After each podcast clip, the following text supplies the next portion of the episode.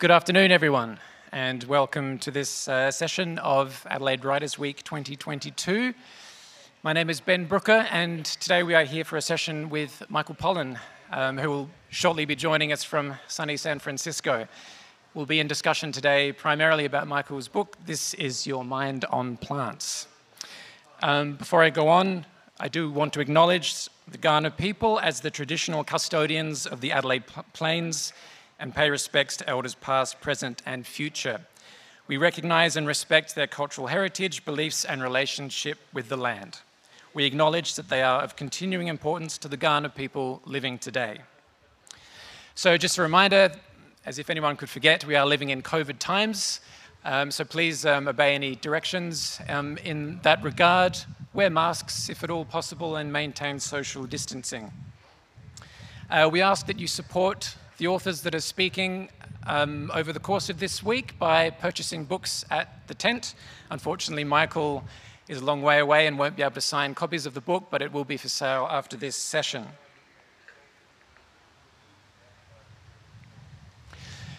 So, Michael Pollan is a writer, teacher, and activist. His most recent book is This Is Your Mind on Plants. He is also the author of How to Change Your Mind what the new science of psychedelics teaches us about consciousness, dying, addiction, depression, and transcendence, which was published in 2018.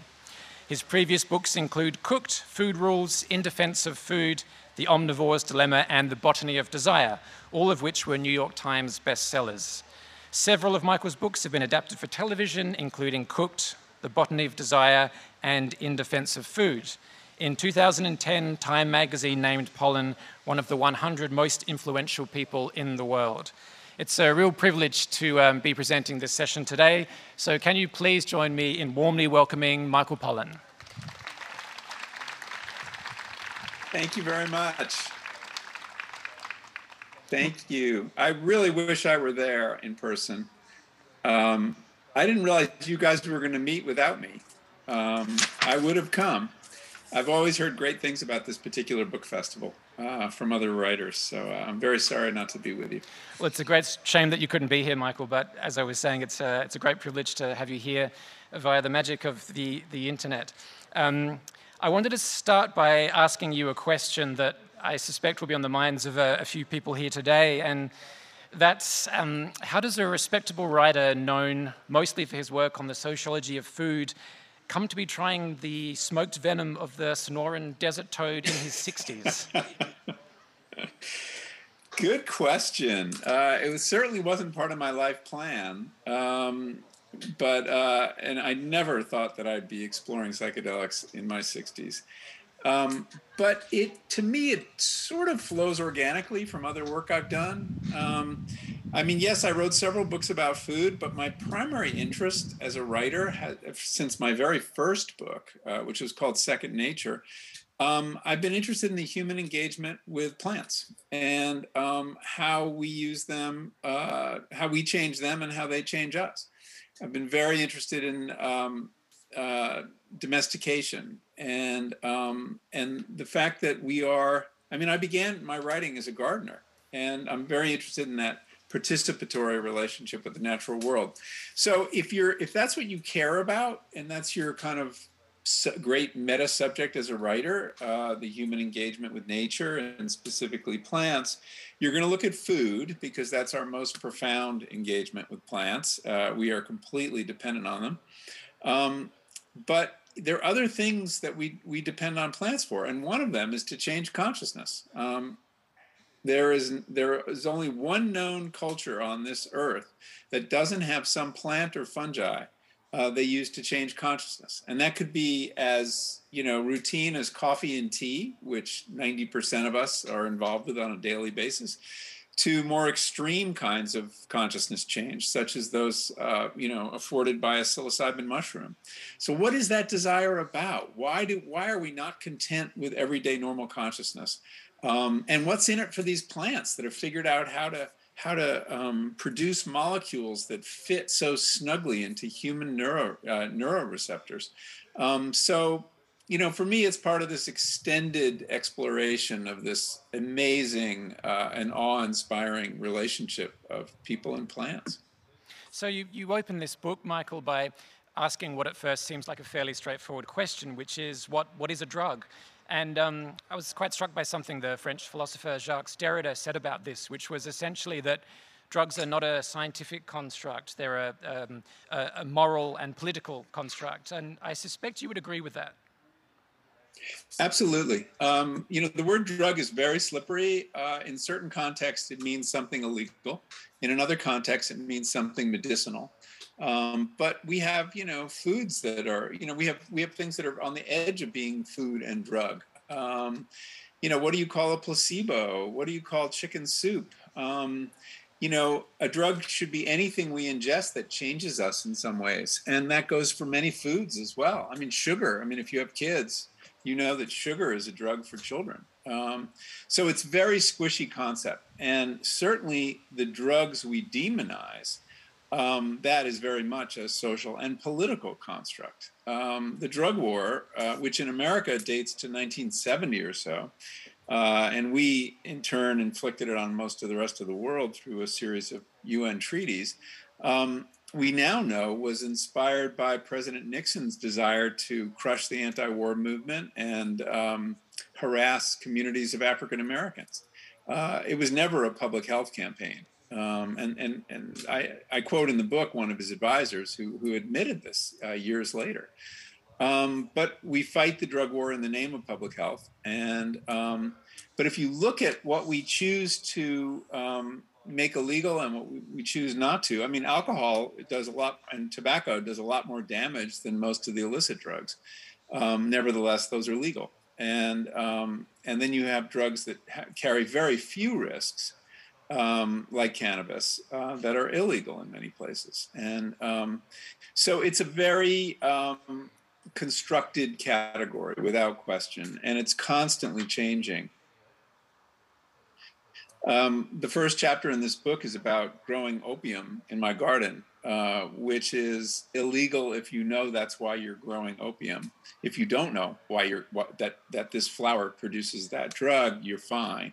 So now all of you are no longer free to grow opium poppies. I'm sorry, um, but it is about the state of knowledge. Um, in my garden in Connecticut, where I was doing this 50 years ago, the farmer that preceded me on this land was known for making applejack, uh, hard cider um, and uh, uh, distilling it. And that was a federal crime um, in his time.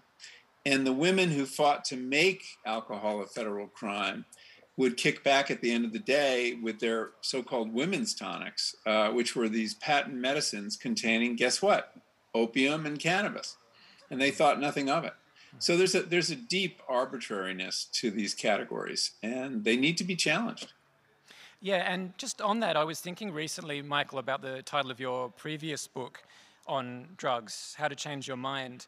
And I don't know how conscious you were of this, but it, it sort of occurred to me that that title works in, in two slightly different ways. One is obviously you're talking about the way that psychedelics specifically alter human consciousness.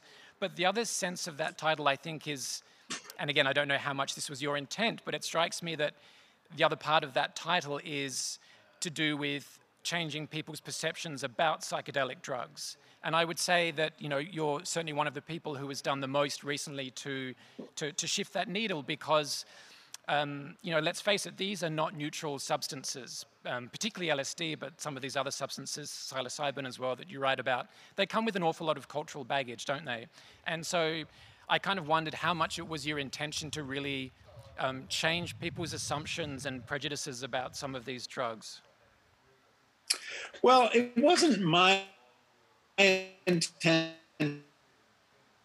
necessarily change, changing my own feelings because I approached psychedelics with the uh, all that cultural baggage in my head. I was, you know, the reason I had never used psychedelics as, as a young man was, uh, or as a, a, student, was because I had ingested all that um, fear and those stories, those memes about how these drugs would send you, you know, it would be the trip from which you'd never return, or you'd end up in the psych ward, uh, you'd have a psychotic break, you'd jump off a building. I believed all this stuff. Um, you know, this is what we were taught in school. And uh, so I was, you know, terrified of psychedelics. And then when I started reading about the fact that they were being used to heal people um, and that they were helping people with things like, uh, you know, the, the terror of a cancer diagnosis or help with their depression or, or obsessive compulsive disorder.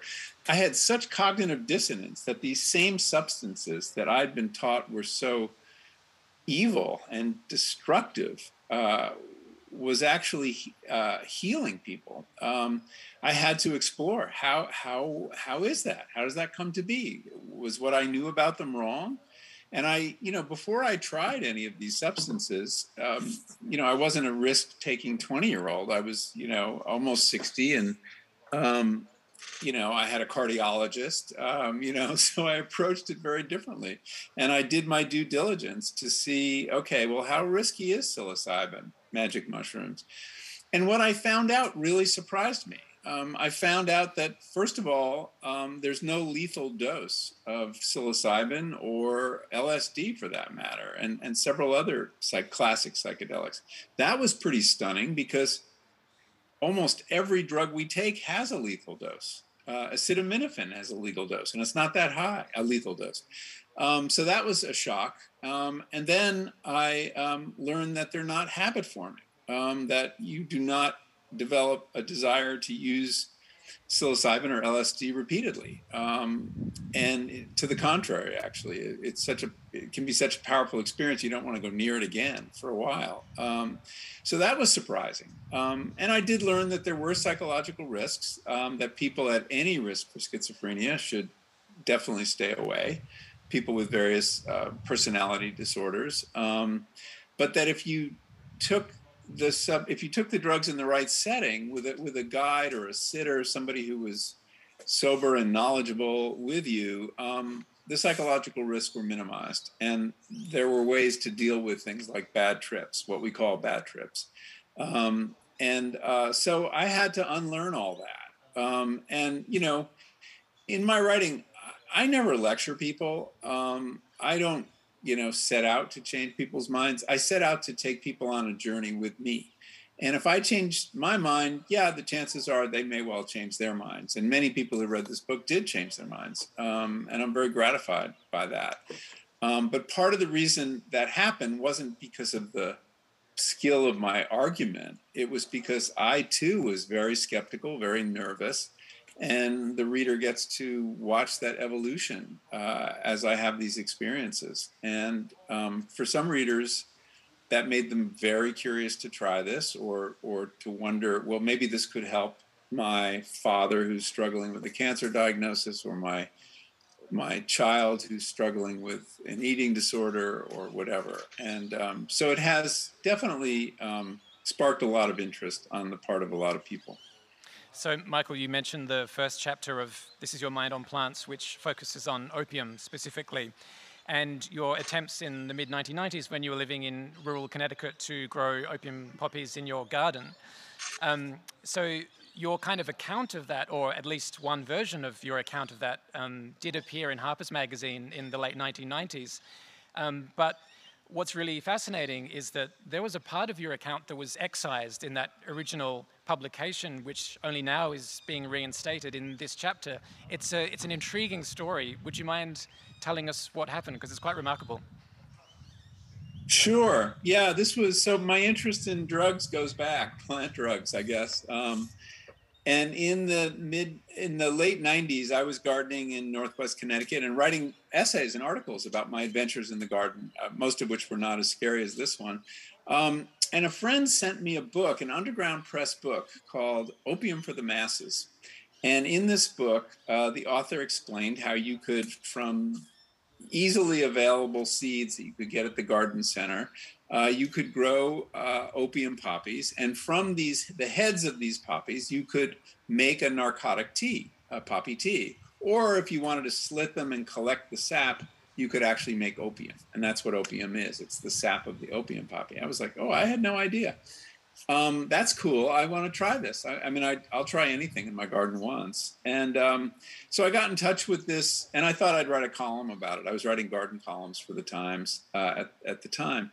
Um, I got in touch with the guy who wrote the book, uh, Jim Hogshire, who's this underground press writer in Seattle, and, and got some tips from him and asked him for some seeds. And um, and I plant my seeds and they come up, and you know this is going to be a cute little article. And then I get word that Jim Hogshire has been arrested, and that a SWAT team of Seattle policemen, uh, like ten of them, bust into his apartment, throw him up against the wall um, and arrest him on uh, charges of manufacturing a controlled substance. Um, the evidence was uh, a box of dried poppy heads that he had bought at a florist shop and his book.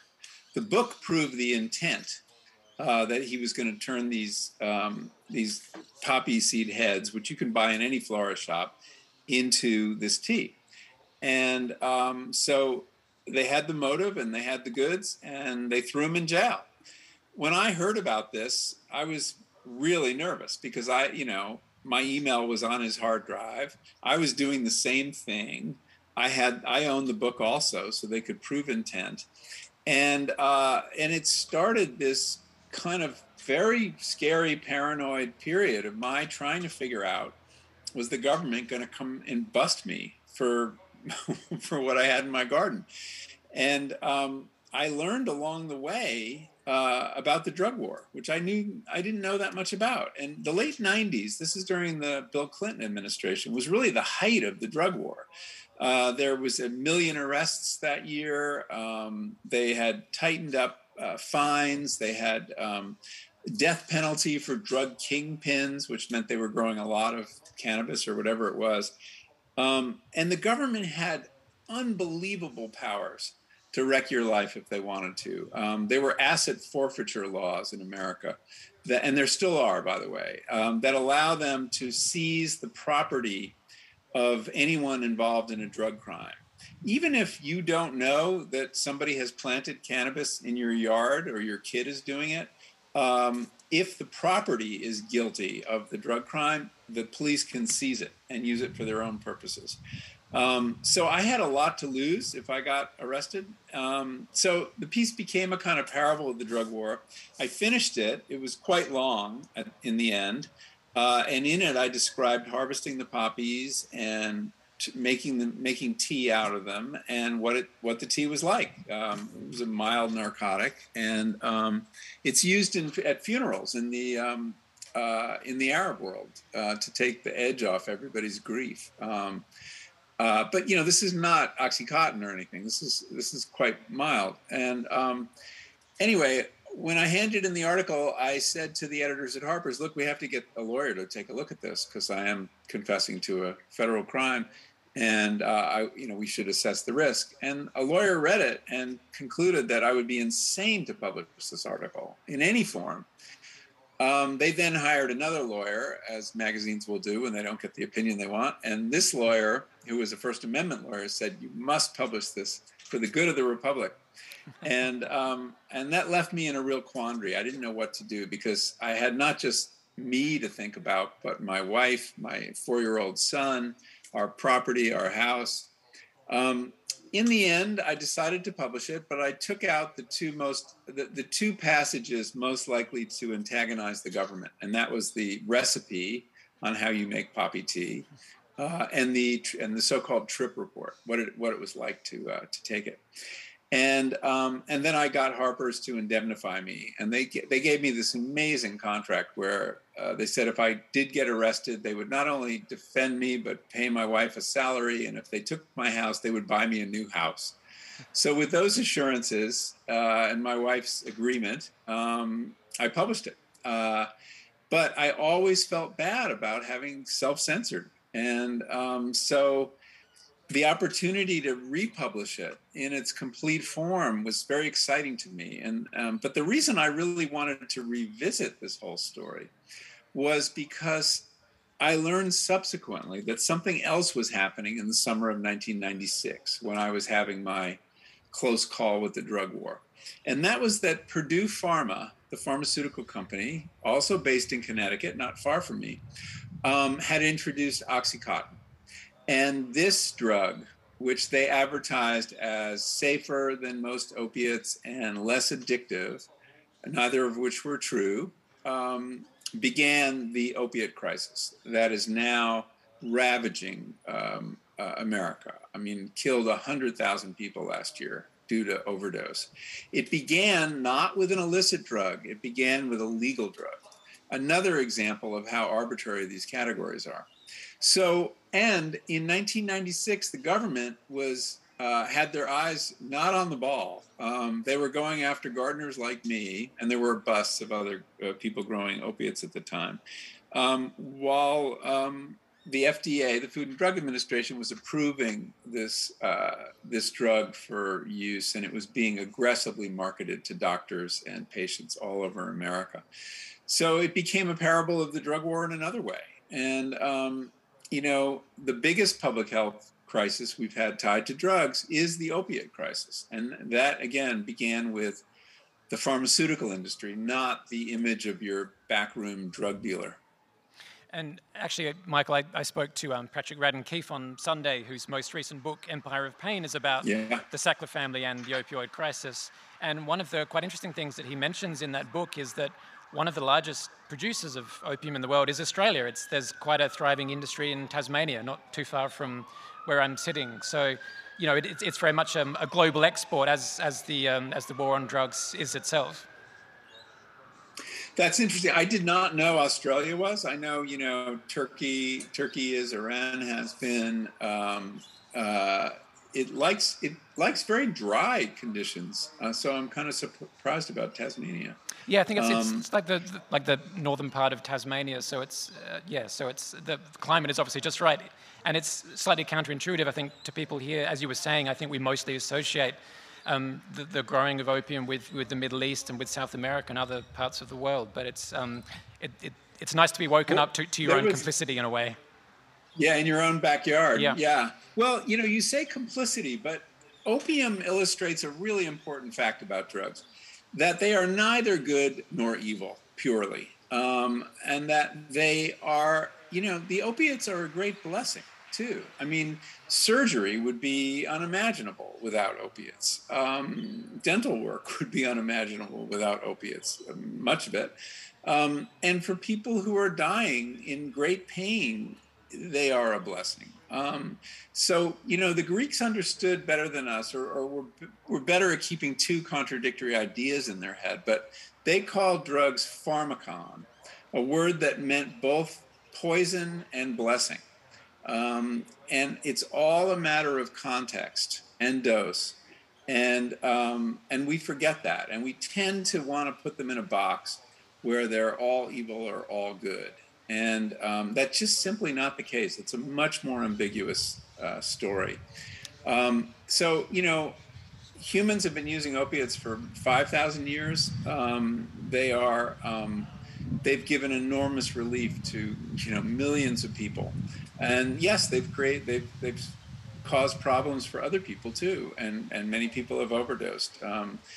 But that's usually the result of accident of you know getting fentanyl when you think you're getting opiate you know you think you're getting opium or or um, heroin or whatever. Um, but we have to keep in mind uh, that you know if if if we could erase opium from the planet that would not be a good idea. And also, I think it's true in many of these overdose cases that other drugs are involved, and there you're talking about a sort of polydrug diagnosis, which obviously complicates the, the picture even further. And as you were talking, actually, I was thinking of something that I think um, Alexander Shulgin said, the sort of legendary pharmacologist, that all drugs can be abused and all drugs can be enjoyed, and that I think applies to even you know the most highly stigmatized drugs. I think you've done a lot to destigmatize um, psychedelics, which are now I think entering perhaps a new phase of respectability. But I think it's still genuinely challenging to some people to hear, um, say, someone like Dr. Carl Hart talk about his recreational yeah. use of, of, of, heroin.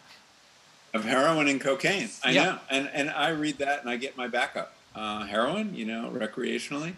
Um, and but he makes a case, um, and you know our understanding of addiction too is is really uh, stoked in in propaganda. Um, you know, we're we're under the impression that these chemicals of their own, uh, because of their own inherent qualities, exposure to them leads to addiction, and that's simply not true. Um, there was a famous set of experiments done in the 70s called the Rat Park experiments. And, um, you know, a lot of what we understand about addiction is based on these experiments where you give a rat a choice uh, of two levers. One administers uh, a drug being researched to the to their bloodstream, and the other sugar or water. And with uh, heroin and cocaine, uh, the rat will press the lever for the drug uh, endlessly until he's addicted or dead. And this has led us to believe that exposure to that substance will lead to, you know, these cravings, and that will lead to addiction and death.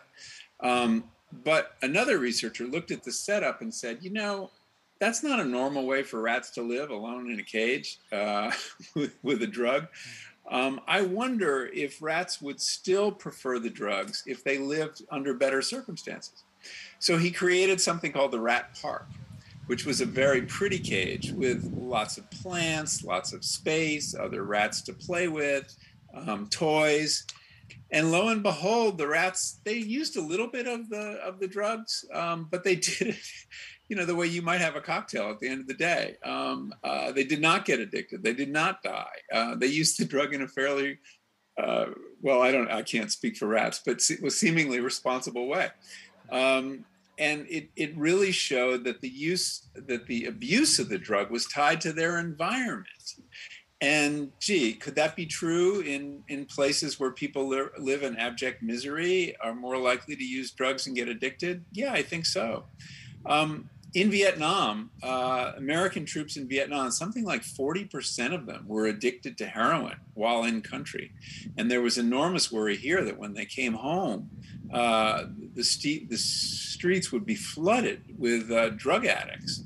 Um, but all those addicts came home, and within a few months, uh, all but something like 10% of them were off the drugs. They'd simply stop using it, no problem, no withdrawal. Um, it was context dependent. Um, they needed it in, during the war, and they didn't need it when they got home. Most of them. Some of them, you know, did. I mean, there are people who are very prone to addiction or have their own reasons, often involving trauma, to become addicted. So, so addiction's not an automatic process. Um, like so much else about drugs, it's it's more complicated than what we were taught in school. So there are three parts to your to your book. The first we've touched on um, opium, which is a downer. Um, caffeine is the second part, which you describe as an upper, and mescaline is the final part, which you rather delightfully describe as an outer. Um, the, the only psychedelic I should add that makes an appearance in this book. Let's talk about caffeine though, because generally in your work, you're talking about your own experiences of being on some of these substances. In the case of caffeine, you do something quite different. You take yourself off of it. and you quote Roland Griffiths, who's quite a well known um, drug and alcohol researcher, who says that to understand your relationship to any substance, you first have to take away that substance. And um, you describe in the end your experience of taking, I think, three months off of caffeine. And then when you kind of treat yourself to your first coffee after that, you, you say that it was one of the most profound drug experiences that, that you've had.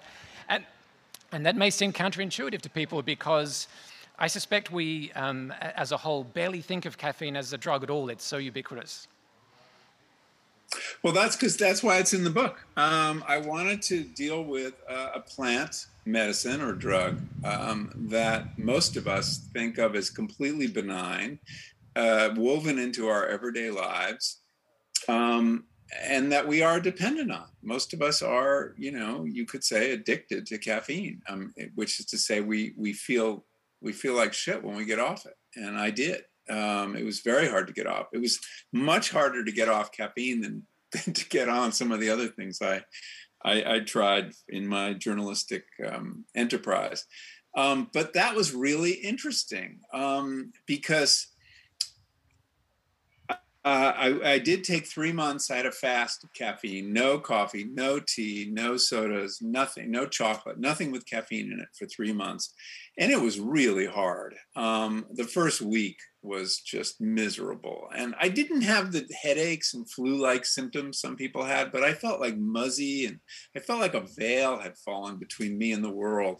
And um, but the the interesting thing was I, I didn't feel like I was myself. And and that's really curious because I realized, and this is weeks into the experience, that myself, my default self, was a caffeinated self. And I had been drinking caffeine in one form or another since I was probably 10 or 12. Um, I started early. Um, and um, uh, my my normal consciousness is caffeinated consciousness and without it i just felt duller i, I felt um, uh, at, a, at a kind of remove from reality um, and it was really instructive um, that this molecule has been and it's so transparent compared to other drugs. It's very easy to not think you've been drugged at all on caffeine unless you take so much you're jittery.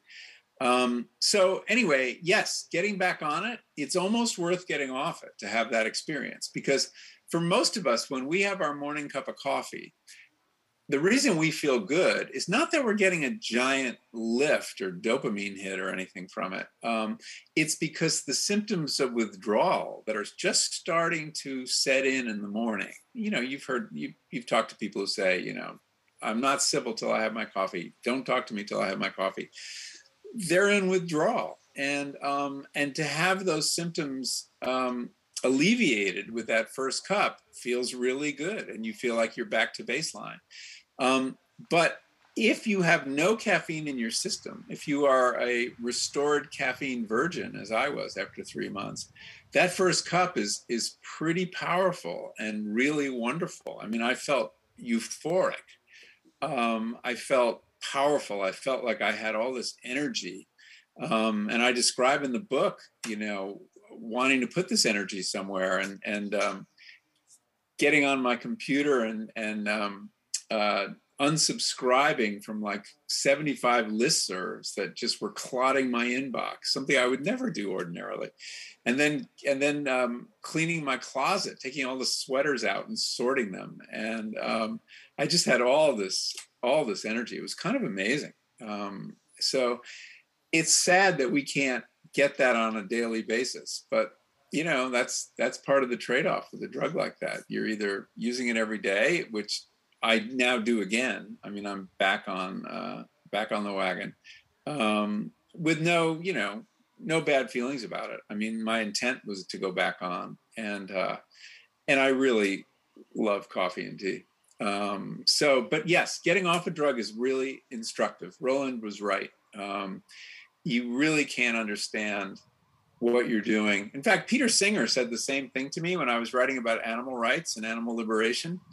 And he said, I wanted to write an essay about it, and I was interviewing him. He said, Well, you can't really understand your relationship with meat, to meat, until you get off it. So he challenged me to stop eating meat for the duration of writing that piece. Um, and it was helpful. It really was because my interest in eating meat, which never went away, um, forced me to think really hard to see if I could defeat some of his arguments. And of course, he's much smarter than I am. Um, but uh, uh, so yeah, it's a good it's a good exercise. I think. Yeah, always. I, I, to, I don't know if this was your. In- it's it's Lent, you know.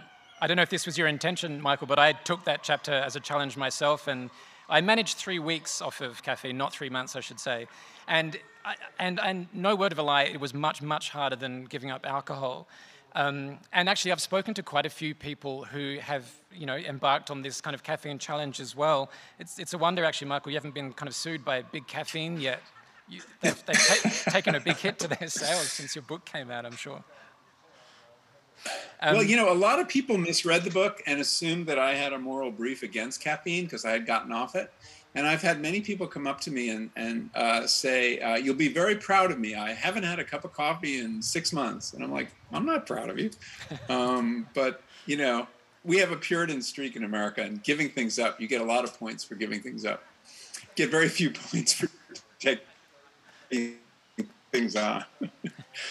um, so let's turn to the final part of the book, which is mescaline, um, a substance that you describe as the orphan psychedelic. Um, Aldous Huxley, of course, famously wrote about mescaline in The Doors of Perception, a substance that um, provoked him to um, observe and be in deep communion with the folds of his trousers, famously, for an, an extended period of time. Um, so we're in what's sometimes been called the psychedelic renaissance, and really at the heart of this renaissance is um, psilocybin and to a lesser extent MDMA, which as you know is not technically a psychedelic, but it kind of gets wrapped up um, in that these days. Yes. Why do you think mescaline has kind of been left out in that sense? What, you know, what, what, what do you think lies at the heart yeah, of that? It's a good question. Yeah. I was I was curious about it because um, there's no there's very little research going on with mescaline. Um, it was the first psychedelic in the West. It was, you know, it was discovered uh, in the 1890s by scientists, and they knew about its properties long before Albert Hofmann had created LSD. Um, but it sort of disappeared when LSD showed up. Uh, there are a couple reasons for that.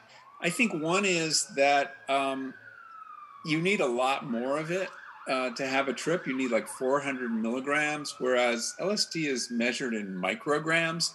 And when you're dealing with illegal drugs, um, the intensity, uh, the amount of you know uh, power per unit of the drug um, dictates a lot. Uh, because if you get you know you want a drug that's very light uh, that you can hide, uh, and LSD fit the bill. And um, mescaline, you need two fat capsules. Um, so that's that's one reason.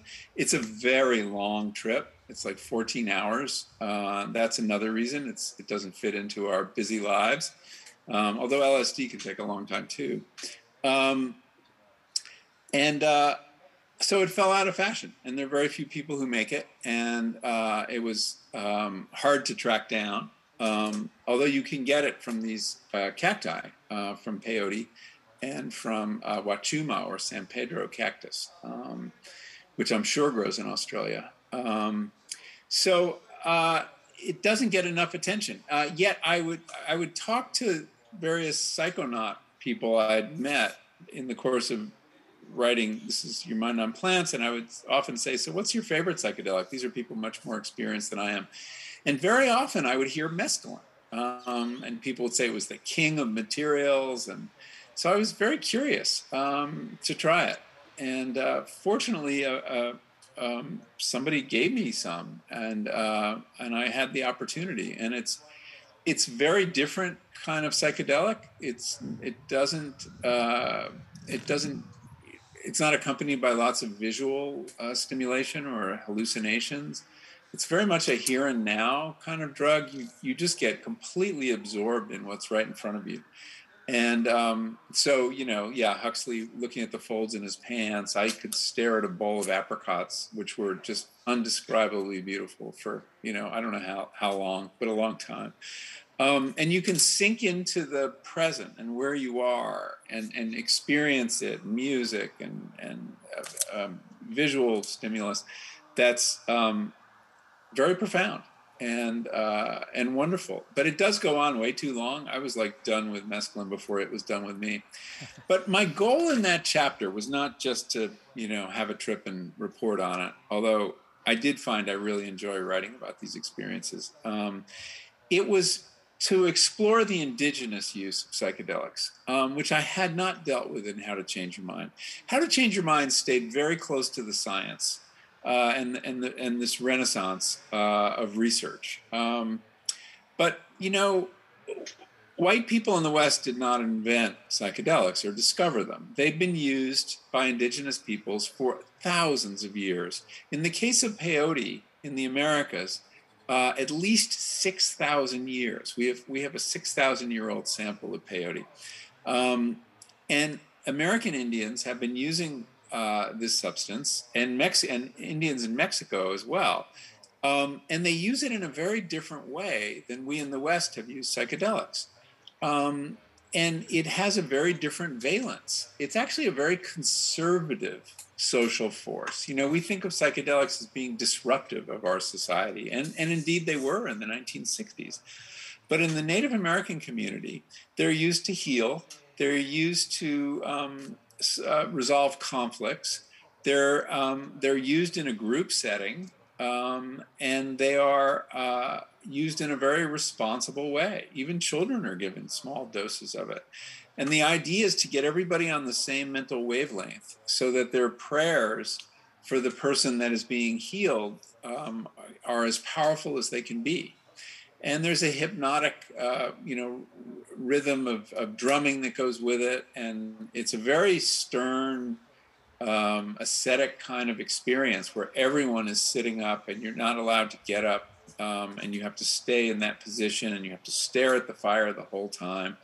Um, it's a very, uh, it's not a hedonistic or Dionysian experience in any way. Um, but it has done more to sustain uh, continuity in American Indian tribes, several of them, and allowed them to preserve their culture over a long period of time, a culture that was being, you know, of course, deliberately destroyed um, by um, the, the, federal government. Um, the Native American church uh, kept Indian identity alive uh, in the early 20th century. Um, so I also wanted to see what could we learn from the indigenous use of psychedelics, and I think quite a bit.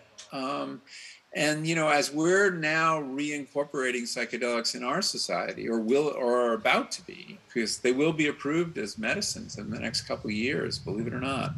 Um, how can we use them safely? And uh, well, if we look at traditional cultures, and this is not just American Indians, but all over the world, they're usually used in a group there's always an elder involved who knows the knows the territory and can guide people if they get into trouble. They're never used casually or what we would say is recreationally. They're always used with a clear intention and they're always surrounded by ritual. And i think if you follow those those characteristics you have done you've gone a long distance toward um, diminishing the risk involved um, and uh, so, so I wanted to learn what I could from Native Americans and South Americans also uh, about the indigenous use of psychedelics. But I don't, uh, in the end, ever take peyote. Uh, and the reason is that it's in very short supply. Um, and that Native Americans who really, uh, you know, it's at the center of this very important religious uh, observance, um, it only grows in a very narrow band along the Rio Grande River between Texas and, and Mexico. So I think the, the way a, a, a, white person shows respect for this tradition and these people is simply not using peyote. Uh, and that's one of the reasons I use synthetic mescaline um, and also um, huachuma, this other cactus from South America that also produces mescaline uh, and is used in a different ceremonial context in Peru. Well, I'm glad you brought up the issue of sustainability there, Michael, because it was something I wanted to ask you about. I know I opened in slightly tongue in cheek fashion by asking you about the toad, but I believe it's the case that there are some conservationists now warning about overexploitation of the toad. And in this book, you actually really discuss the precarity in a way of each of these substances. You just mentioned there the peyote cactus. One of the problems with it is that it takes a very long time to mature and you also discuss um, caffeine production and how um, the coffee plant is now threatened by yeah. um, the climate crisis. Yeah, I don't think we realize that our daily uh, uh, sip of coffee is endangered, and that by 2050, um, not that long from now, about half of the coffee producing regions of the world will no longer be able to support coffee. Uh, coffee needs very is very particular about its um, uh, rainfall, altitude, slope, soil type, and um, basically coffee production has been moving higher and higher up the mountains as um, uh, as the climate warms to escape uh, coffee leaf rust, uh, a fungus that grows uh, that is the enemy of coffee and um, doesn't grow at high altitudes or at certain temperatures. Um, so there's great concern um, uh, among um, the coffee industry and, and coffee producers that um, coffee is going to be uh, rare and expensive um, and not too long. Um, so that is conserving, yeah, and and that's true too of the Sonoran Desert toad. That's that's the source of a a pretty obscure psychedelic called 5-MeO DMT that is uh, produced in the venom of these toads, and they're essentially milked. If you squeeze them, they'll they'll release this um, uh, liquid that then turns into a crystal that you can smoke. Um, but you know, there's synthetic sources of it, um, and so people are, are encouraged to uh, leave the toads alone. And um, if they want to uh, tr- try this drug and, and get the synthetic type. So I think one of the challenges of writing about psychedelic experiences as famously is, is their so-called ineffability. Um, writing about these experiences is something that you do in um, each of these books, and uh, as, as a writer myself and someone who also takes psychedelics, I've come up against these challenges as well.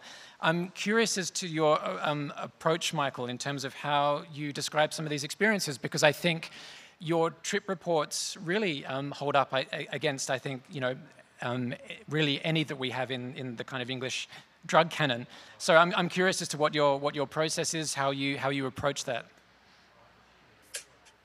Well, you know, I approached it with incredible um, trepidation. Um, I was very nervous. I knew that there was going to be a chapter in How to Change Your Mind where I would have these experiences and describe them. And um, and I had read countless trip reports, mostly online, and they're really, you know, unbearably boring usually. It's like having someone describe their dreams to you. You know, it's seldom as compelling to you as it is to them. So I, I really didn't know how I was going to do this.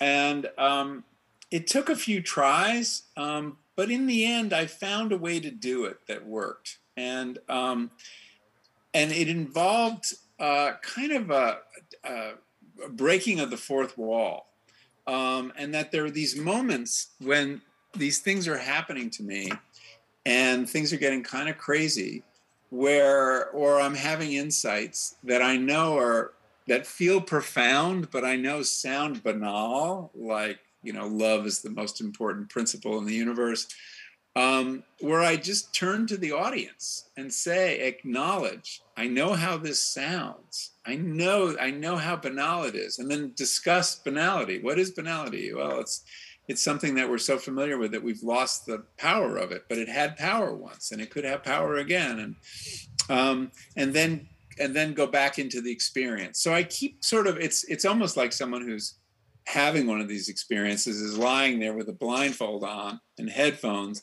and every couple hours you like remove it and say something to your guide or you know check back in with reality. So i had this there's this kind of rhythm uh, where i'm deep in these experiences describing this you know crazy stuff that's going through my head and uh, people turning into other people and and uh, my guide turning into a mazatec indian and um, but then, you know, I found that I could license what I was doing by having a frank conversation with the reader about how nuts it sounds. So for me, that kind of worked and and seems to have worked for other people. It's it's it's I thought it'd be very difficult to write, but once I found my rhythm and my voice, I had the most fun I've ever had as a writer. I have to say, um, it, because there's a kind of freedom for a journalist who normally is working in this tight box of fact checkable facts um, to to write down um, the narrative going through your head um, much as a novelist does as i imagine a novelist does. And there's a, there is a, a waking dream going on that you're describing and you're hearing dialogue and you're seeing characters and action and and so it was great pleasure to set down the the contents of my consciousness that way. And um, uh, as long as I could excuse the insanity of it from time to time. So we'll um, go to audience questions in a moment or two. So if you do have a question, please head up to the microphone that's in the center aisle there. Um, while we're waiting for that, Michael, I thought I might just finish by um, asking you about where we go from here. We're in this moment, I think, of it almost feels like we're emerging out of what was called the psychedelic renaissance a few years ago into really, I think, the corporatization of some of these substances. And you mentioned that it's highly likely that some of them, most likely psilocybin and MDMA, will become fairly widely available in the next few years for the treatment of mental disorders. But it occurs to me really that your two books on drugs make the case for the availability of these substances legally to people who don't necessarily have a mental health diagnosis. Is, is that a fair observation? Yeah. Um, I think I think that psychedelics have value for people who are not mentally ill. without question. And that the uh, what one of my sources in How to Change Your Mind uh, spoke of the betterment of well people. I think that they are important tools for uh, you know uh, development. Um, they're important tools for uh, spiritual exploration, uh, as they have been for thousands of years. So I don't think um, you know approving them for psych- psychiatrists to prescribe them is the only thing that needs to happen. Um, and that's why I'm encouraged by in the state of Oregon, you know, in 2020 they passed a, a ballot initiative that will make um, psilocybin therapy, quote unquote, uh, available to anyone over 21 uh, who wants it, whether they have a medical diagnosis or not. Um, and um, uh, and and there are other ballot initiatives in other states modeled on what Oregon is doing, and this will be available in Oregon next year. Um, so I do think they have a role um, for people who are not sick. I mean, I you know, learned a lot from these experiences, and I did not go into it because I had a psychiatric diagnosis. Um, so you know, there there are many ways they can be used, and many uses to which they can be put. They're remarkably fungible. Um, in the same way that the experience is not predictable, um, you know, what you take away from it is also not predictable. And um, sometimes I've had experiences that were, eh, you know, nothing really profound. And other times, you know, they really changed my understanding of something, of a relationship, um, of my work. Um, so uh, I do, I do, I am concerned about corporatization, but I think that these substances will be very hard to control you know, mushrooms are going to keep growing where they grow, and they grow in a lot of places. Um, people need to get better at identifying them. Um, but as much as companies want to control psilocybin, uh, the mushroom will not be controlled. Um, and, you know, I think that there was concern at the beginning that the underground, where a lot of this work now happens, would be shut down by the legalization or medicalization of psychedelics. And I don't think anyone talks that way anymore. I think the demand is going to be such and, and the motive so mixed that um, they'll, they'll be psychedelics will have many different will, will will be normalized along many different paths. The one I haven't mentioned that I think is really significant um, is we're going to have psychedelic churches. Um, churches like the Native American church, where a psychedelic is considered the sacrament. And we already have two ayahuasca churches that, that operate legally in America. Uh, and there will be psilocybin churches. There may be LSD churches. You know, we have a very strict uh, First Amendment separation of church and state, and it's very hard for the government to say, no, that's not a real religion who's the government to say that? And the jurisprudence around religious freedom is so radical right now in America um, that I think this Supreme Court is going to be hard pressed to close down those churches as they uh, uh, as they reach their that court. We'll uh, take an audience question now. Hello. Uh, hi, Michael. Um, so I got a question for you. Hello. Uh, since so many people have experienced levels of depression over the last two years with the pandemic, uh, do you have any suggestions of how we can begin healing as a, as a society? Yeah, so you know there is a worldwide mental health crisis. Uh, it predates the pandemic, um, but it certainly got a lot worse. Um, rates of suicide are up, rates of um, addiction are up, alcohol consumption is way up.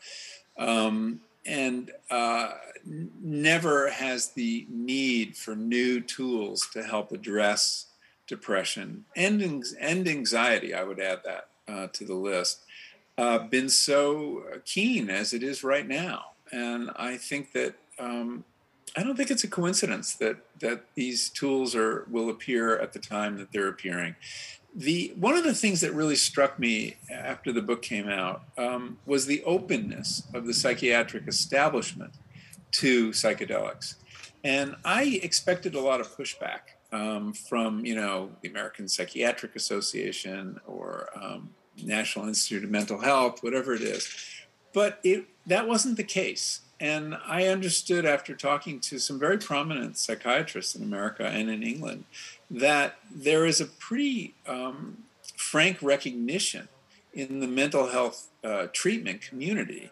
that the tools that we have now, which consist mostly of SSRI antidepressants, are not adequate. Uh, that they don't work for a lot of people. That e- they worked better when they were first introduced than they do right now, and people don't like taking them. They don't like um, the uh, that they put on weight and the loss of libido and the and the edge they take off of of, of reality. And so um, and they also don't deal with causes, they deal with symptoms. And here we have a substance that appears to deal with causes. Um, so that I think that um, they will be, if, if, if people can figure out the business model, which is a real challenge, I think that they will be adopted um, widely. And, uh, you know, given where we are with the pandemic and the rates of depression, um, and, you know, there are a lot of reasons to be depressed too in our world right now. And um, uh, so I think that uh, not a moment too soon. We'll take another question. Thank you. Thanks very much, Michael. I wonder when you first started this, were you surprised at your first experiences? Oh yeah, I was I was very surprised at my first experiences.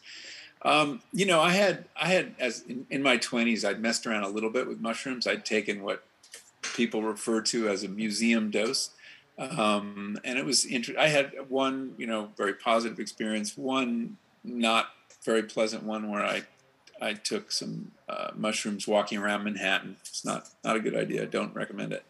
Um, but when I took a high dose experience, yeah, I was I was really surprised uh, at the power of it. Um, and for me, what I remember about that experience, I was in my garden in Connecticut, and I had an experience of the plants in my garden. And you know, if you know my work, I've been writing about plants for a long time. I'm very fond of plants. I give them a lot of credit for being, you know, agents of their own destiny and, and, and affecting us. But man, my plants were more alive than they'd ever been, and they were returning my gaze, and they were, um, uh, and I felt more in nature than I had ever felt before. I think, I think most of us as human beings, you know, we know we understand intellectually we're animals. Uh, we are part of nature, but in our day-to-day life, we imagine ourselves as standing outside it, to, at least to some extent. And this was the first time I never felt that way, uh, at, at least since I was a kid. That that alienation was gone. I was one creature among many, and it was a it was a wonderful feeling, and it filled me with awe. So yeah, surprised. It was a big surprise.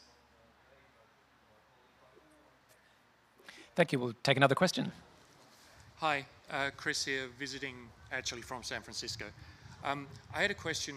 Uh, you talk a lot about the individual use of psychedelics for you know, mental health issues, things like that.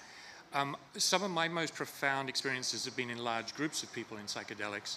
And I'm wondering if you see a prospect for normalization in those kind of group contexts. Being from San Francisco, you probably know where I'm talking about that, um, that in the same way that we normalize, say, having a drink at a, at a festival or something like that. Yeah. Yeah, there's a lot of interest in, and, and in fact, at UCSF, um, which is in San Francisco, um, there have been some uh, experiments with administering psychedelics in a group setting.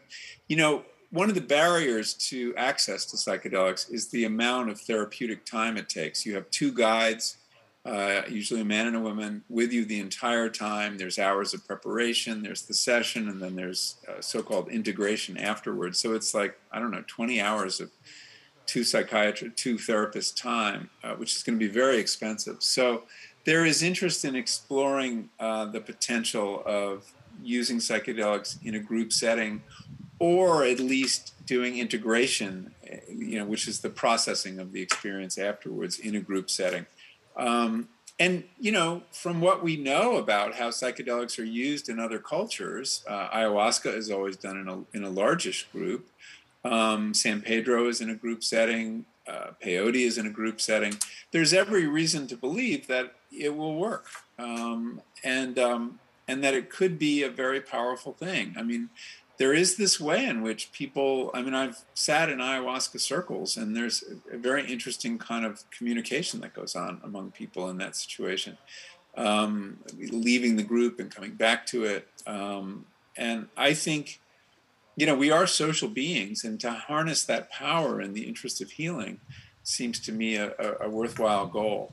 I think it's it's it's hard for the uh, the regulators to get their head around that. Um, you know, drugs are usually administered to one body at a time. Um, so there's no real model for doing drug trials for group therapy, and um, but I think that we will see it being used that way because once it's approved, psychiatrists will have a lot of freedom in how they administer it, and uh, and I think we will see group experiences emerging. I mean, interestingly enough, I mean, I, have spoken to um, Dr. Robert Gordon, who was involved with really some of the first um, psychedelic drug trials in Australia in the 1960s, and he was experimenting with LSD, and actually they were all group sessions um, involving patients across multiple diagnoses. So it's interesting that we, we do feel in a way locked in with the new clinical trials into you know what's called the sort of the, the dyad, so one male and one female therapist yeah. to one patient model. Well, there were studies of groups in the 60s, um, and these were, you know, before the, the current model of how you do a, you know, a supposed gold standard trial. Um, there was there were creativity studies, in fact, uh, where a group of people in, involved in creative work, uh, writers, architects, um, computer programmers, uh, were all given a medium dose of LSD, and um, and they were in a group, and they were told after they'd kind of tripped for a while, and they were coming down a little bit to go to their work tables and work on their problems. And um, uh, so there are some models. There were studies that were done then, but um, in recent times, not so much. But it's coming. Uh, I think it's coming, and I think it. I think it could be very interesting and and and cost effective. I think we have no, we're out of time. And so all that remains for me to do is to um, invite everyone here to warmly thank you, Michael, for joining us today. It's been a fascinating conversation. Deeply grateful. Well, thank you very much. It's so great to be with you, uh, even remotely. I wish I could um, sign books and meet you all individually, but it'll have to wait till my, my next visit to Australia. Maybe 2025, Michael. We'll, uh, we'll, we'll lock it in now. Thank okay, you. Okay, I'm there.